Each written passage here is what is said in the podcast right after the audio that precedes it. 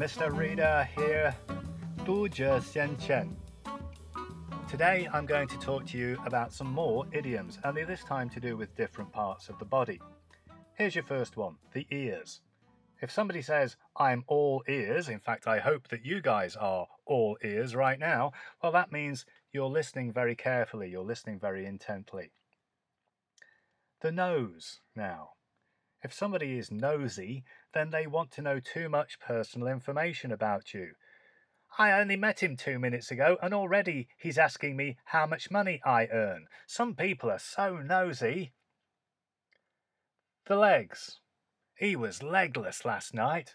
Means he'd consumed far too much alcohol. Oh no, he hasn't got a leg to stand on, has he? The boss told him not to speak to that journalist. And what did he do? He spoke to the journalist, and the boss found out. And the boss wants a meeting with him this morning. Oh dear, he hasn't got a leg to stand on. It means he has no excuse for doing what he did. If something costs an arm and a leg, then it's very expensive. So, whatever you do, don't go for a meal in that restaurant. It costs an arm and a leg in there. Next part of the body, the eyes. If somebody rolls their eyes, for example, if you're rolling your eyes right now, then I would be very concerned because that would mean that you are very bored.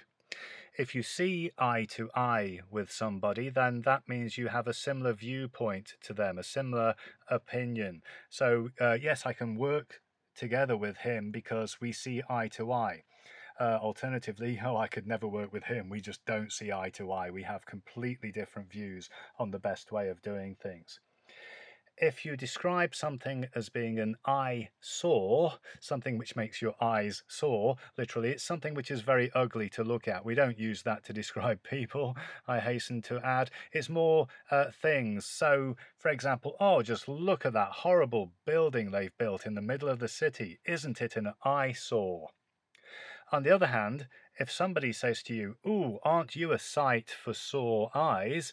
then they're paying you a compliment. It's as if they're saying, If my eyes were sore, you would make them better. In other words, you look very beautiful. The expression to keep an eye on something or an eye on someone that means to pay attention to it. Um, it can mean, for example, if somebody says to you, Oh, can you keep an eye on my coat while I go to the toilet?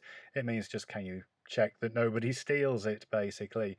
If you don't trust another person, you might say, hmm, I think you're going to need to keep your eye on him. There's something a bit dishonest about that person. Better be careful. Next part of the body, the heart. If we learn something by heart or learn something off by heart means we memorize it.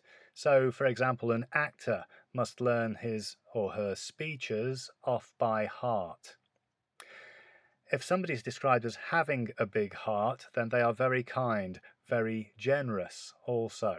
So, oh, he gave £3,000 to charity. He has got a very big heart. If you describe two people as being joined at the hip, then that means that they go everywhere together. They are inseparable, so they are very close friends. Finally, if somebody gets on your nerves, then that's a bad thing. That means that it is somebody or something which really irritates you. So, for example, have you heard that new song on the radio that's got to number one in the charts? Oh, it really gets on my nerves. Or that guy at work, oh, he talks all the time. Oh, he really gets on my nerves. That's it for today, folks. I hope that I didn't get on your nerves. See you next time. Bye.